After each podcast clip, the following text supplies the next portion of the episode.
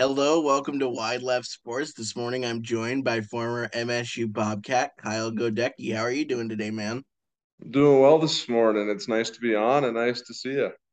Yeah, you too, man. So, my first question is always kind of the same, but what made you first fall in love with football? Yeah, I think that's part of kind of growing up in small town Montana. Um, when you hit seventh grade, it's time to start playing tackle football. Um, have an older brother who also kind of went that route. So, definitely something that uh, you just get into being from those smaller towns. And then uh, being the size I was, I was always big for my grades. So it was kind of a shoe in for offensive line, defensive lines. So started that at a young age and uh, kind of found found my place on the team. That's awesome. So, you know, that kind of leads me into a few different questions, but um my first one that I'm going to come out with is you played both offense and defensive line, obviously growing up. But what made you um, choose offensive line in college? Uh, they told me I could eat more, so I went that route. Generally, uh, yeah, defensive linemen. Kind of when I was going into college, were starting to get a little smaller, a little faster, and that just wasn't part of my genetic profile. So we turned around and put the ball to our back and put some more weight on and try to get as big and fast as we could. And yeah, went the offensive line route and really enjoyed it. That's awesome, man. So another question I had is you're from now it's kind of a Bobcat pipeline of Dillon. So what is it like to be from Dillon and to go to the Bobcats and just kind of have that now pipeline from Dillon? Yeah, so it was definitely not like that when I grew up. Dillon was a little small Grizz community. Um, I think I was one of the first players to come to MSU since I think 2001. So there was a good 10, 15 year stint there where uh, everyone that played football went to the University of Montana. So it was kind of interesting. Um, I just did official visits to both places and really enjoyed MSU and the, the team they had going and the, the team that was there at the time. So ended up going over here. And then, yeah, it was kind of interesting to watch everybody kind of follow that way. And now it seems that MSU and Dillon have a great connection. And obviously, Troy Anderson just came out of there and doing great things in the NFL. So just awesome to see. For sure, for sure. So, you know, obviously, I got your name and everything from Cody Kirk, who is honestly synonymous with MSU football as of late. So, what was it like to lock for him as an offensive lineman? It was good. Cody was uh, he was a back that you knew where he was going, and he was going to get there no matter which way it, it uh, took him. So, I mean, he'd run over you, run through you, didn't matter. So you kind of knew you had to get out of the way when Cody was coming. So, uh, but I mean, it was awesome playing with a guy that was also the hardest worker in the room. Um, I mean, Cody was he was a little little fiery guy, but he wasn't going to let anyone outwork him. So it was just kind of cool to watch that when I was that young and just kind of see how he did it and what took him on to success, and just cool playing with a guy like that. For sure. So, you know, one thing about the offensive line and defensive line is I can only imagine there's a bunch of trash talk between the two. So, what is some trash talk that you remember that was just amazing in between the two different uh, teams? Yeah, so obviously there's always some trash talk, and it's a little easier when there's five of you sitting next to each other talking to four other guys, and you're all a foot away from each other. So um, you know, I think it's mostly a PG show, so we won't talk about exactly what was said out there, but there's definitely some some mothers brought into conversations and other things of that nature. Always always good. And at the end of the day, just had a little more respect for the guy across the line after you go toe for toe for that long. Oh, for sure, for sure. So, you know, talk to me about those uh cat grizz rivalry games because I mean I've obviously had a bunch of cats on. I've had a few grizz on, and it's there's no love lost on either side. So, what is it like to play in those games? Yeah, it's. uh I mean, that game just means more.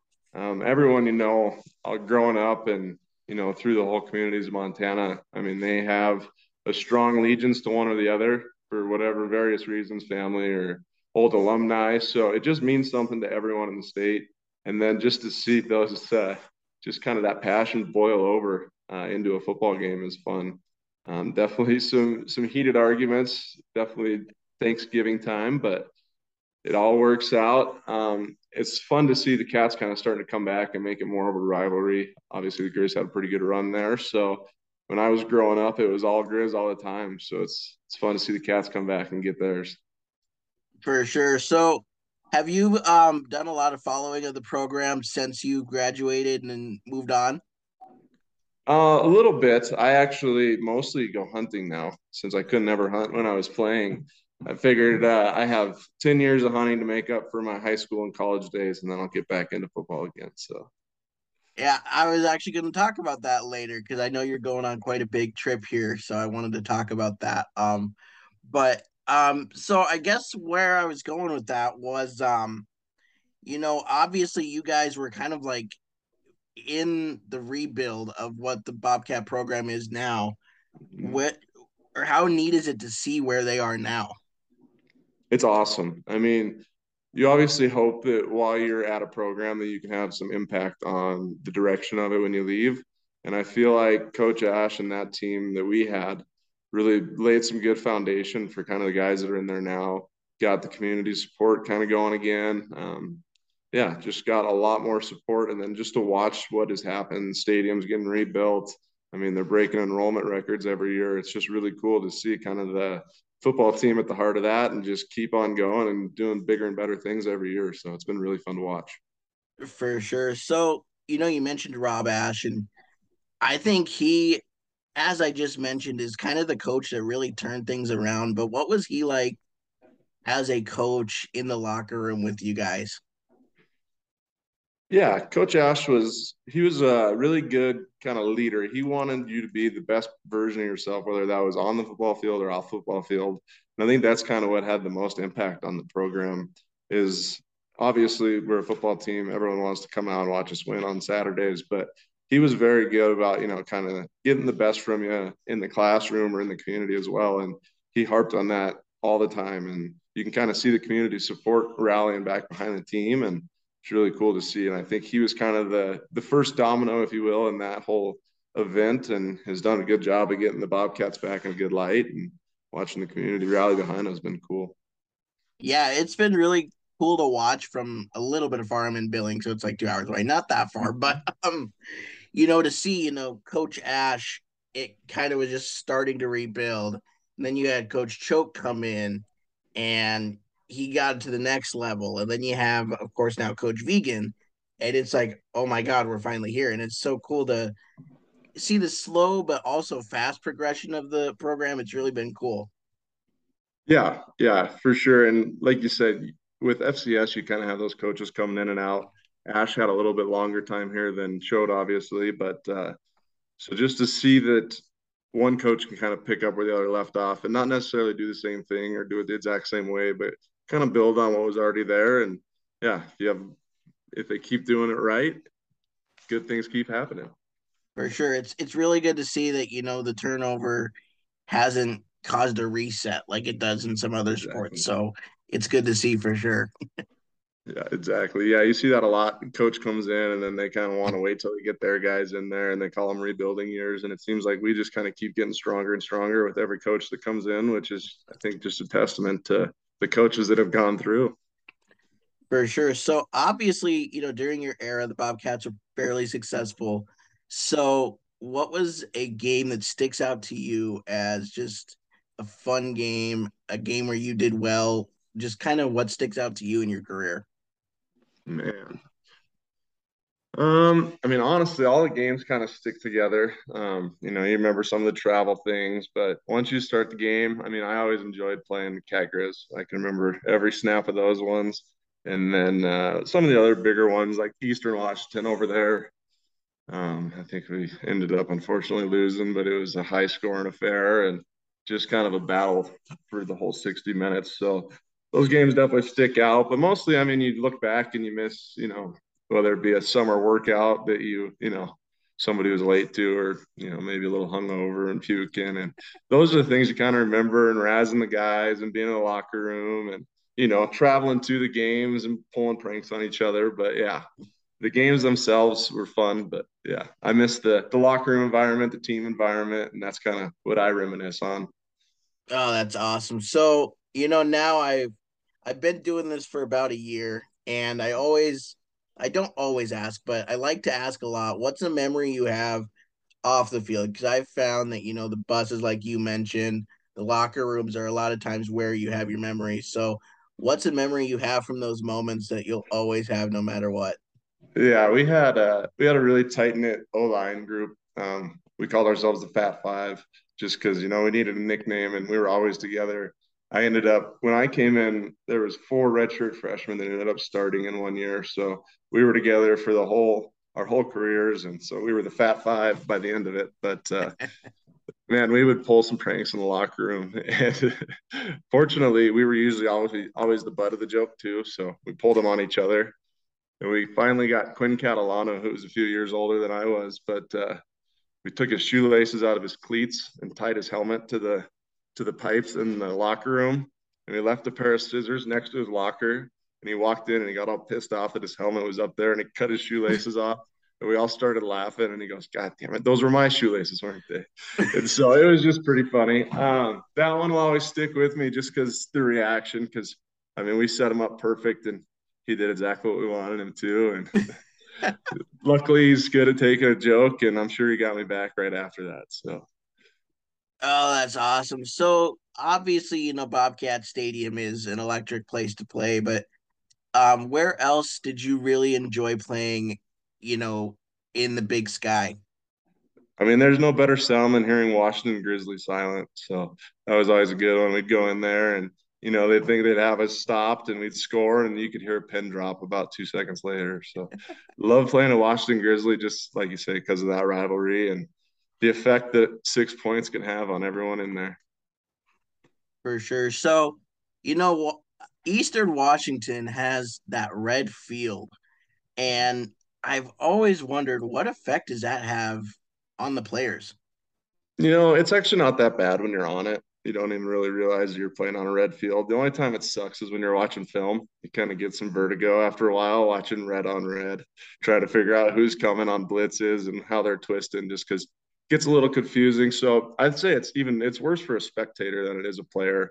Um, when you're on it, I mean, you're more focused on the guys across from you and things like that that you don't even notice that you're on a red field. Uh, yeah, because I mean, obviously, I've watched games from there, and it it, it is bad as a spectator. Yeah, it is. and I've often wondered because I think I remember when Boise State put in their blue that they were either told or asked not to wear blue. Yeah, and I've often wondered why Eastern's allowed to wear red. But yeah, like I said, from a spectator's point of view, it's just I mean, it's almost annoying trying to watch it, especially if you're colorblind by any means. But yeah, watching film on there, getting ready for the game was uh, probably the worst part of playing on there. But other than that, once you once you stepped across the line, you didn't really notice. For sure. So being you know an offensive guard, um, you obviously had to line up against some pretty good defensive linemen. So who was the best defensive lineman that you lined up against? That's a good question. Um, I mean, we obviously had some really good defensive linemen at MSU, so I would say practice was almost harder than the games because it was an everyday thing. Whereas, you know, you're lining up against, you know, Brad Daly and those types of guys coming inside. And I mean, they're Buck Buchanan winners and the best of the best that we have to offer. So those are always the hard parts is playing those guys, but that also got you ready for all those games. Um, I remember my first start was at Southern Utah unfortunately, I'm really bad with names. So I can't remember who the three technique was, but he was a preseason All American. So that was kind of like my welcome to the big sky. And we got that one handled without too much love lost, and they let me play again. So it went all right. That's awesome. So I also read up a little bit and I noticed or I um read that you dealt with a knee injury and obviously injuries are a part of the game of football, they're a part of a game of life, really, but how did you mentally come back from um a knee injury to be able to come and play again and you know just get over the mental block of it almost? Yeah um unfortunately when i did get hurt it was i think our third day of fall camp my junior year so um it's just unfortunate you know you put all that work in in the off season to get ready for for camp and for a long season and then to get hurt like that um it's unfortunate but with the O line, I mean, you're kind of the the faceless heroes, if you will, of the team. Nobody really knows who you are, but uh, they can't do it without you. So we always had a next man up philosophy. I mean, we're uh, we're a group of linemen. It's never just one guy because obviously it always takes five of you. So um, next man up, and then I always just tried to stay as into the into the games as I could. You know, still going to meetings and go to the games and just kind of be there to help that next guy because uh, you know obviously they have a lot of questions, and if you've been there and done it and can help them out, um, makes your whole team better. So stayed in it as much as I could, and then yeah, just work at the rehab and do what you have to to get back and get back out on that field. For sure. So you know, you you said it. The O line is unsung heroes, and I've often thought that as well. Um, but how, I guess, neat. I don't know how to put it, but um, MSU's whole philosophy really is run the ball, run the ball, run the ball. So how neat is that to have your position be like a forefront need of the offense because it runs so much through the run? Uh, it's a blessing and a curse. Obviously, when things are going well, you know, the running backs, quarterbacks, everyone's getting praise. And then when things are going bad, everyone's yelling at the offensive line. So, um, I mean, it's good and bad, but to be that kind of first, that first uh, line of defense, if you will, and then get the things started on the right note. So when you're humming along and the offensive line's playing well, it's the most fun you can have. I mean, everybody's doing exactly what they should and things are working and then uh, just to kind of have a good group that can come together when things aren't working well and figure out how to get it done whether you know you need to change some things up or you know maybe sometimes it is just work a little bit harder. It's nice to uh, have a group of guys that are always on the same page. For sure for sure. So um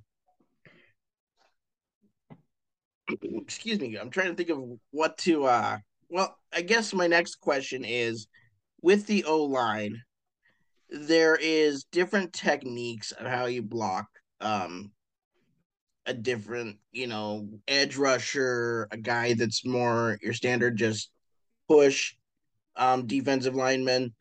Mm-hmm. So how do you prepare for all those different types of linemen?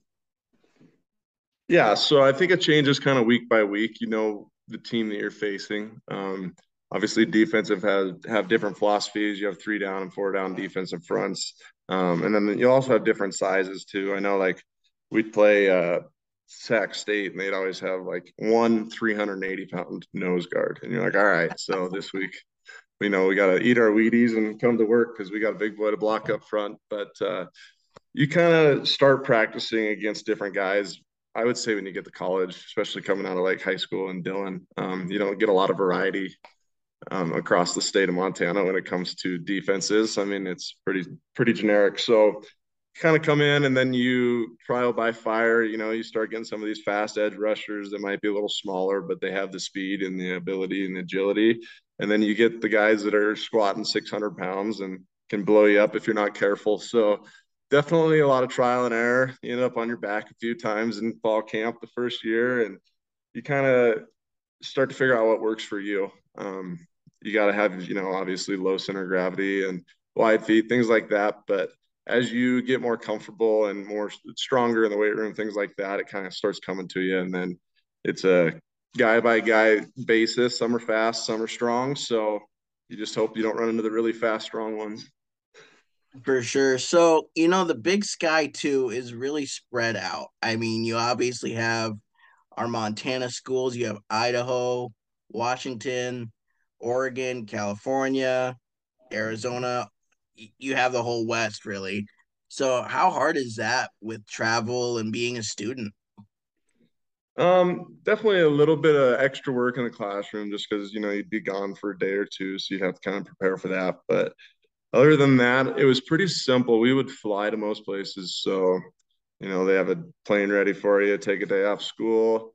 Uh, we'd usually have like a walkthrough and breakfast, and then get on a plane and fly. But um, it was something that you couldn't change, so you just had to figure out how to overcome it. So I actually really enjoyed all of our road trips, just because you're you'd get the whole team together, right? And we'd get to go stay in a hotel and hang out, and it'd be like you know your parents paying for a weekend to go hang out with all your friends in a hotel, but instead it was just something we had to do, you know, every other week. So it was really fun. And yeah, just getting all the guys together in that environment was a great time.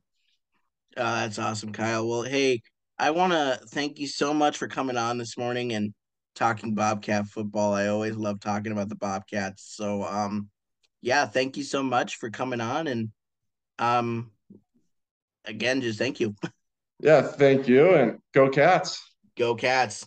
Have a great rest of your day. You as well. Thank you.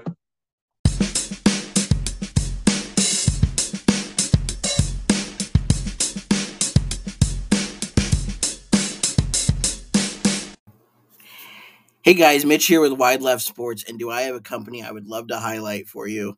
It's called Big Sky Customs. They make lifelike figurines of your playing days, which I think is awesome because every single person, once they're done with their playing days, they miss it. And um, how cool would it be to have a lifelike figurine to commemorate that? And I mean, Rob goes down to the very minute details about it. It's awesome. And the best part is it's out of Montana. Um, so yeah, if you want to get one ordered, just go to his Facebook page, Big Sky Customs, and start a conversation with him about it.